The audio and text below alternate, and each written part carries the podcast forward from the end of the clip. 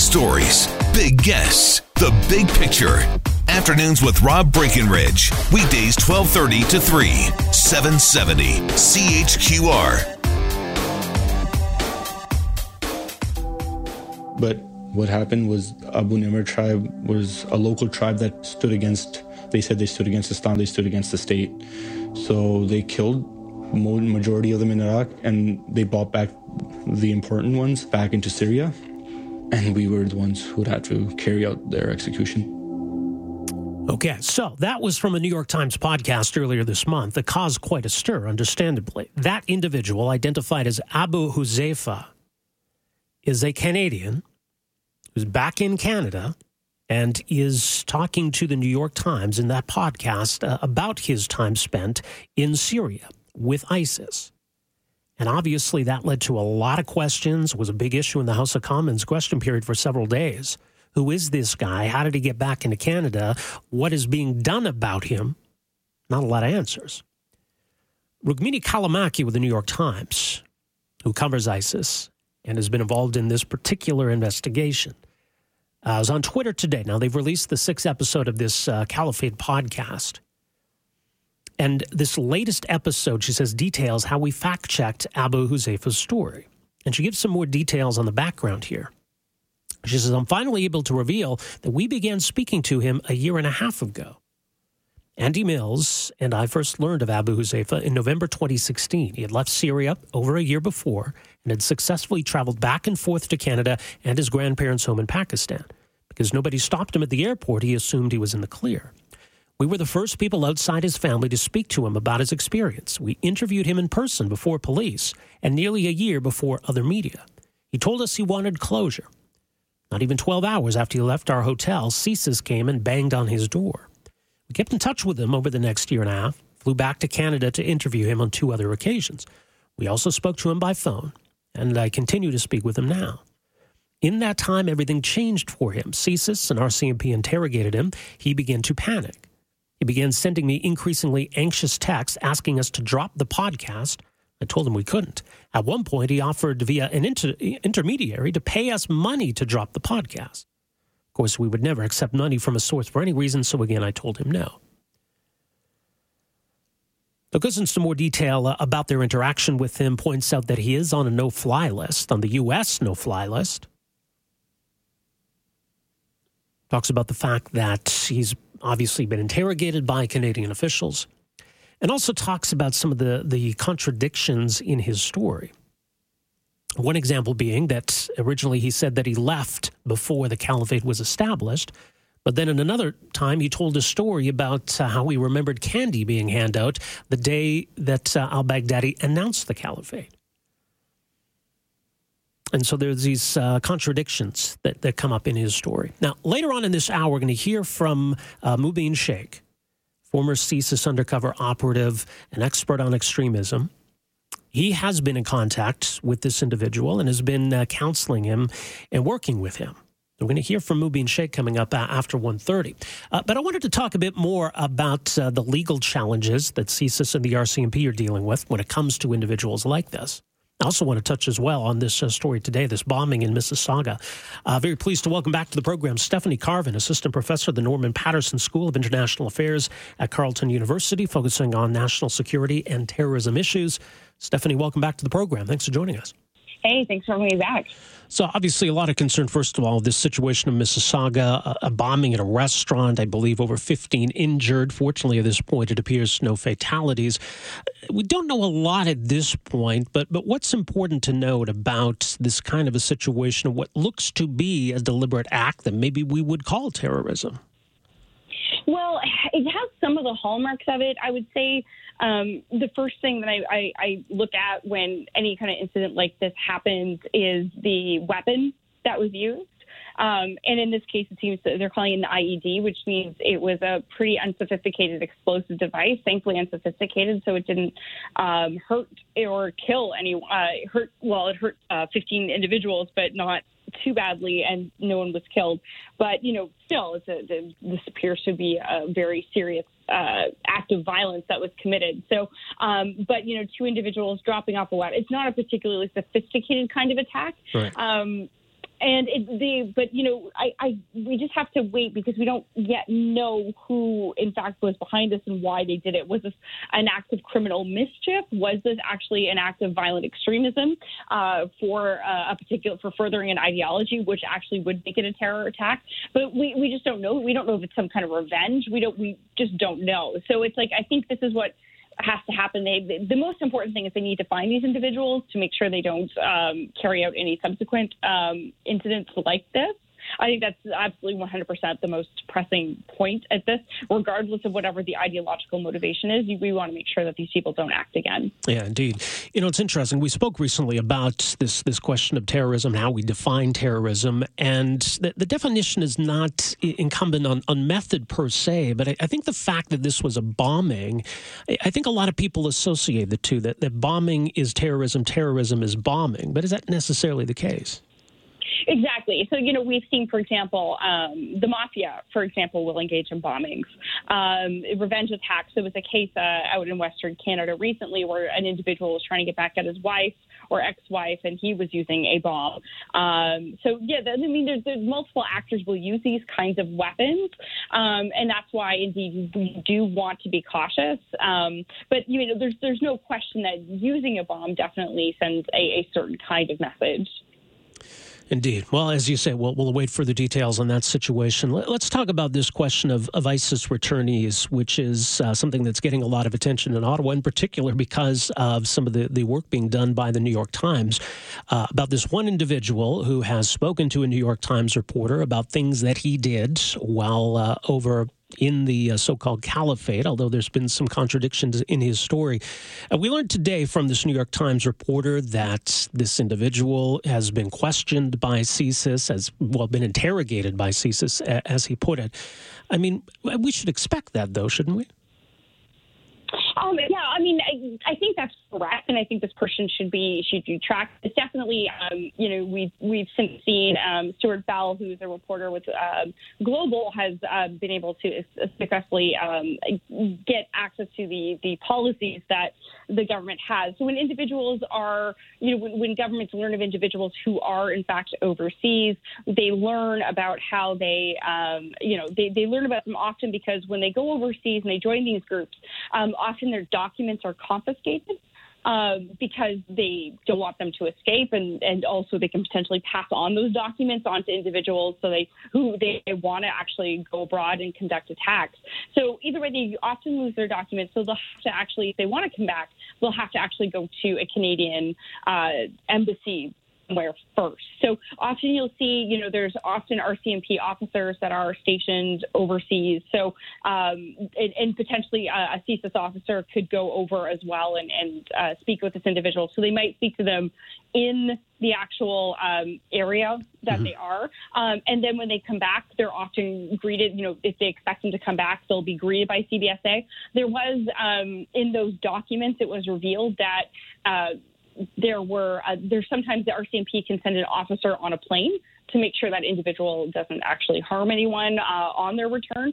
So you know they are actively and closely monitored when they do come back to Canada uh, once the government does learn about them. I guess we should clarify that. I mean, if if someone is back in Canada, would would I mean that would preclude CSIS from or would it? I mean, would CSIS be able to to interrogate this individual, or would that fall to the RCMP?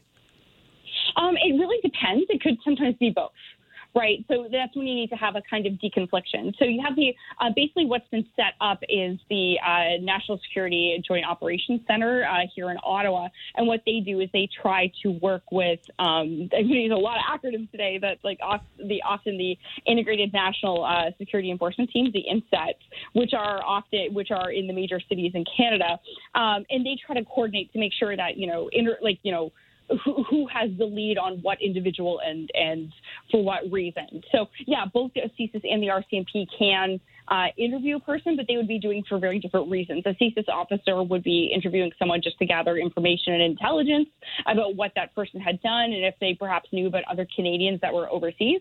Whereas an RCMP officer would also would often do so with a view to um, uh, perhaps gathering information that could lead to criminal prosecution. So there'd be a difference between the two. But yeah, absolutely, you could have um, both uh, try and stage some kind of intervention. Right. Because, you know, there's certainly those wondering, and I mean, it includes the, the opposition, as we've heard in the House of Commons, and others are saying, look, I mean, if, if we've got someone in Canada who admits to going over and, and fighting with ISIS, which in and of itself is a crime, why are we charging this individual? That is a great question, and it actually has to do with the peculiarities of Canadian law in this area. Um, it's actually ironically easier to charge someone for trying to join ISIS than prosecuting someone who has gone and joined ISIS and then come back.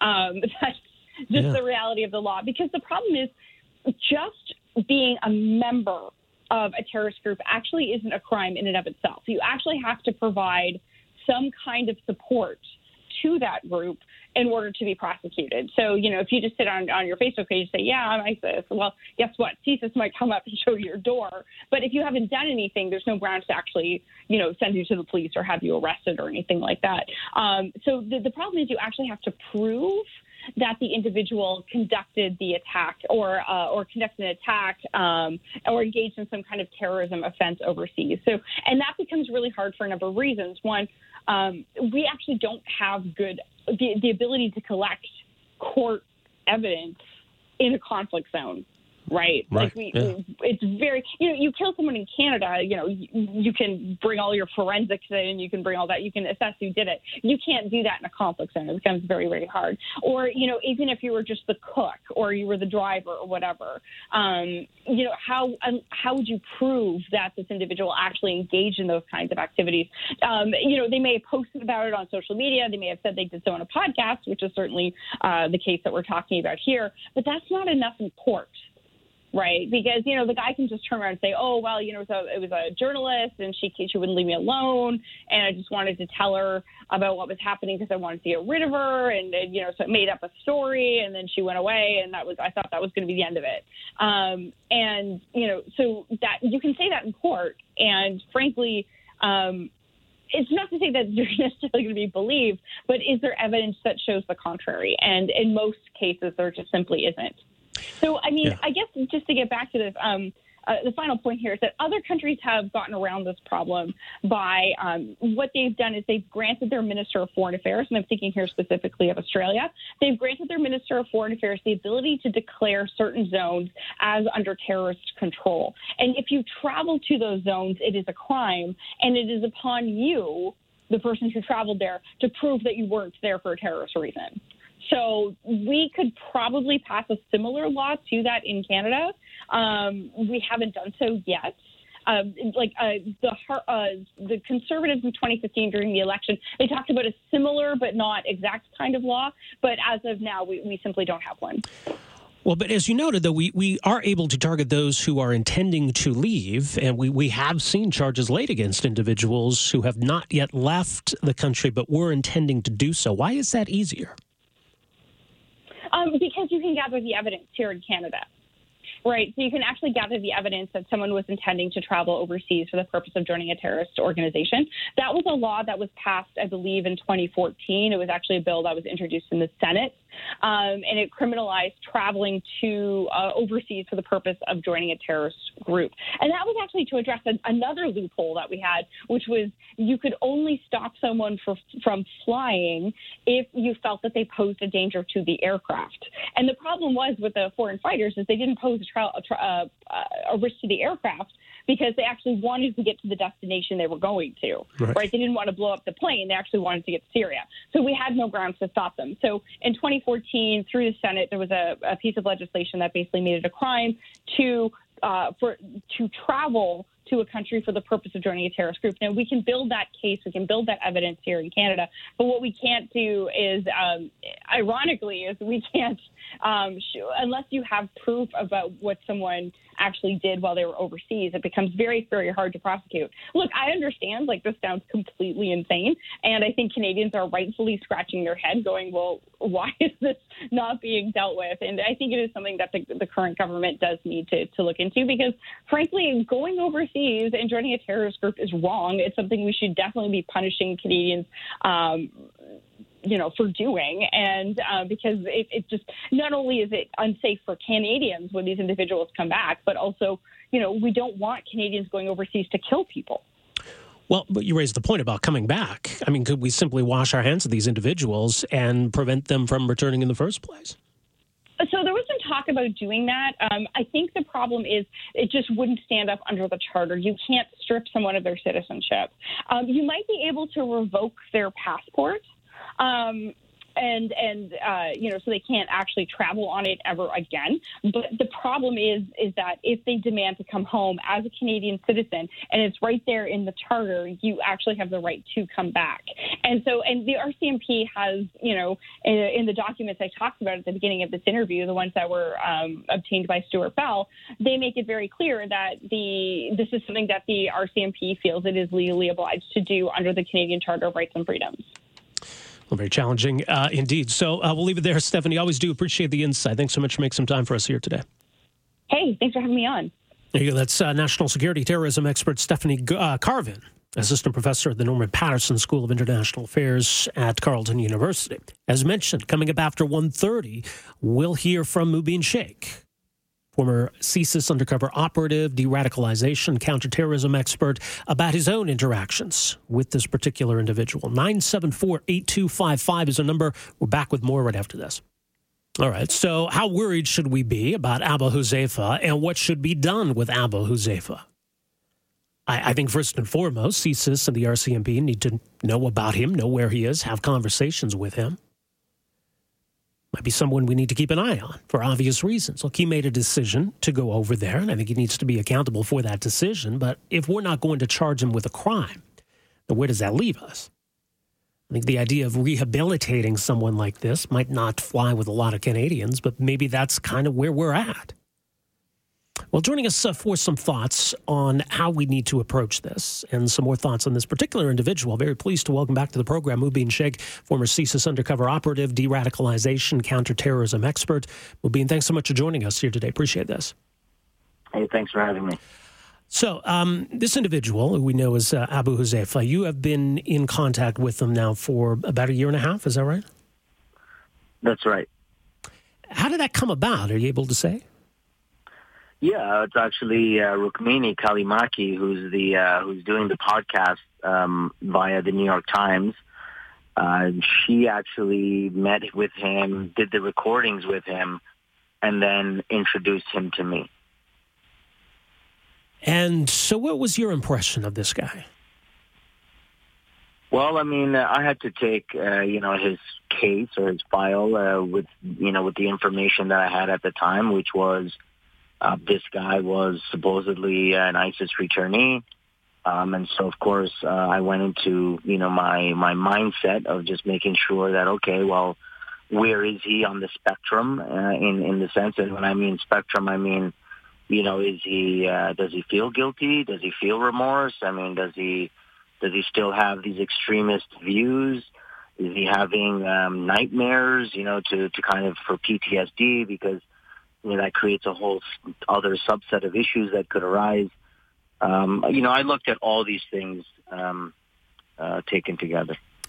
Well, and it, it's a difficult thing to approach, isn't it? Because, you know, in understanding what someone believes or trying to discern what it is they did over there, it's, it's not the kind of thing you, you can just ask them flat out because you might not get an honest answer, right? Well, I mean, when it came to the crimes, I specifically told him not to admit any crimes to me. I, I need to protect myself as well. Um, Rukmini herself did not admit any crimes uh, that he admitted to in the podcast. Just told everyone, you know, listen to the podcast. So uh, me, like many others, after hearing the podcast, uh, were quite shocked and quite. Uh, I mean, I wasn't that surprised. You know, in my estimation of him, I figured is this guy is making it all up? I mean, did he go and do some things but not all things? You know, it's impossible to verify this, but I mean, you know, whatever I could get from him, uh, less, you know, what he did and more what he's thinking, you know, where his mindset is now, because the, the overall and arching, or overarching objective must always be public safety, right? Why did he go in the first place then? Well, I mean, a lot of these guys, you know, they they saw what this so-called caliphate was promising. You know, was this, um, you know, extremist utopia, you know, where they'd all live happily ever after. Uh, you know, and, and it came, I mean, uh, especially the time that he went, he claimed to have gone early 2014. That, that turned out to be uh, a lie. Uh, he had gone uh, September 2014. So, uh, you know, ISIS was already on the scene, so to speak, you know, from late 2012, really, or from really early 2012, but throughout 2013, and then it's in 2014 when they declared their so-called caliphate. So somebody who is, you know, watching this stuff, seeing this stuff, uh, and then wanting to go, I mean, um, there are really only two reasons. I mean, two basic reasons. I mean, there's many reasons, but the main one is the ideological one, right? A lot of these extremist-minded young Muslims have this utopian view, right, of, of how the world should be and what an Islamic state is supposed to look like. Uh, so there's that, and that's what hooked him on that. And secondly was uh, Assad, right? The Assad regime is killing all these Muslim civilians and citizens. Um, you know, the call went out to basically join groups that would be fighting, um, fighting them. So uh, I think those two things taken together is what duped him to go over. Yeah. So what led him to come back? Well, like a lot of other stories, uh, these guys go over and realize it's not like what they showed us on the brochure. Um, they realize that these guys are they're bad people. I mean, they have bad personalities. Their interpersonal skills are not good. I'm talking about you know ISIS uh, extremists in general. Never mind you know Arab types uh, who are over there. So I think he he he realized very quickly. I mean, his claim was that he felt he was the oppressor. Right? He was uh, he claimed he was a police officer. So I guess on his rounds, uh, he felt that you know, he was in fact a bad guy. And, and this is consistent with what a lot of uh, foreign fighters felt when they got over there, thinking that, okay, they're going to welcome us with open arms because we're coming here to fight uh, the Assad regime. But the problem is when they started, you know, enforcing their laws and forcing themselves onto the people, you know, the, the Syrians who were there were like, you know, you Canadian Pakistani guy are going to come here and tell me about Islam. So these sorts of things made them feel that maybe this isn't what I thought it was. Well, and has that become a question of being disillusioned on the tactics, or is it deeper than that? Do they become disillusioned on the ideology itself? That's a very good question, actually, um, because it, it, can go both ways, right? For yeah. some, um, I mean, this is what we would call disengagement, where a person still believes the views or still retains those views, but doesn't act out on those views. And then you get what is called de-radicalization, which is the full cognitive shift that you no longer believe in the ideology and you certainly won't follow through on the tactics. So for uh, this is where you know it vacillates between these two depending on what kind of person you're dealing with.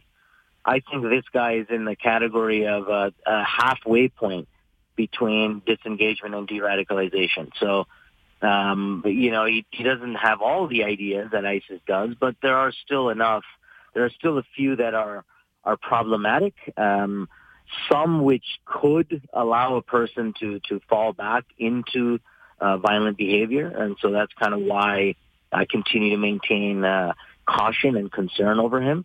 But because he has moved away from some positions, is why I say he is a candidate for at least a candidate for de-radicalization. So, um, but the, again, I mean, even me saying what I'm saying, it just illustrates that we, we need to, this is why we need to keep eyes on these guys at all times.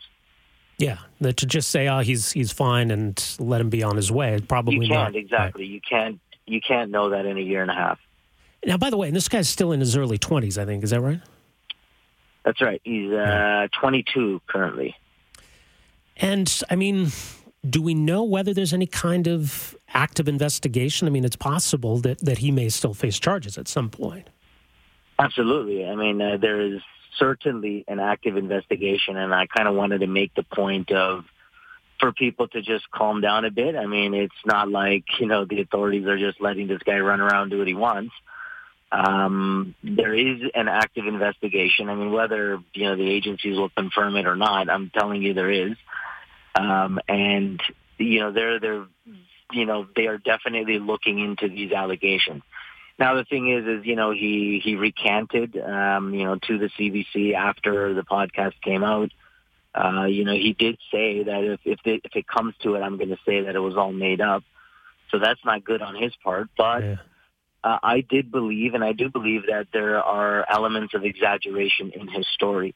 Uh, and so that's going to be something for, you know, especially because it is now to that point of there is, you know, allegations of or, you know, confessions of murder. This now, it's, it totally falls into the realm of the RCMP, and this is not anything that I deal with. So, you know, I'm going to leave it to them to to deal with it. But the main thing to know is that I, I assure you they have eyes on him. Yeah.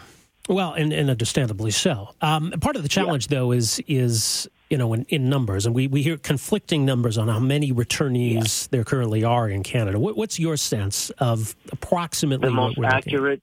Yeah, the most accurate approximation of ISIS returnees is fifteen to twenty. Uh, I mean, yeah. 20. How do we and go about determining is, uh, that? Yeah, so it's interesting because, uh, like you said, there was a lot of confusion over the numbers. Uh, the numbers first came out in 2015 um, with the uh, then CSIS director under the Harper government uh, putting out the, the large bulk of numbers. It was like one hundred and something. Uh, those who left for extremist purposes. Okay, and then it then it gave back another number of returnees. I can't remember at the time if it was 60 or, or yeah, what it was. like that. Yeah, I remember that. Uh, so now that is, so now in fact, now I'm gonna, and I'm, I know I'm on the record and I'm telling you these are 100% accurate numbers because I heard them from the CSIS representative himself uh, twice uh, just two days ago. Uh, 250 is the total number of all individuals who left. Uh, so left and returnees. So the number they gave of extremist travelers who went 100 plus, that's that's not including the or the, the returnee number they gave does not include individuals who came back from that 100 plus number. So the total number of travelers and returnees regarding all extremist purposes is 250. Regarding Iraq and Syria specifically is 100. So uh, so when they say returnees, we keep hearing, you know, 80 or I don't even know what the numbers are now. Um, that is for all extremist purposes. And I mean, there's a difference with how CSIS classifies a returnee versus the RCMP. So the RCMP will say somebody who tried to go but failed, that's a returnee. Or somebody who went, got caught at the border and was deported by Turkey or whatever, that's a returnee. Okay. So in, in our estimation, we probably wouldn't consider them a returnee uh, you know, for our purposes. So there is a disparity in, in the numbers still. Uh, I think uh, I'm pretty sure they're trying to resolve that number now because the minister has the wrong numbers. He's been giving the wrong numbers. We are reacting on the basis of wrong numbers. So it's extremely important to get the right numbers out. I'll leave the, uh, you know, returnees for other extremist purposes on the side for a second because it, it could include somebody who, you know, uh, is a Hezbollah supporter, went to Lebanon, gave some money to an uncle, and then that money went over to Hezbollah, and then that person came back. That's a returnee, right? So there, there's different grades, if you will. Um, I think the main thing, at least I'm focusing on, is the 15 to 20 ISIS returnees that we have. Yeah. And I want to note, even out of that 15 to 20, um, a large number are women and children and uh, a smaller percentage are actual male fighting age returnees. Uh, and so that's really the concern that, that, you know, that we are on right now. Some have been charged. I mean, there was a, you know, case of Kevin Mohamed. Uh, Kevin Mohamed went for like a couple of weeks. He dipped his toe in. He was linked to an Al-Qaeda group. He got a peace bond, right? He got arrested. He went through the process.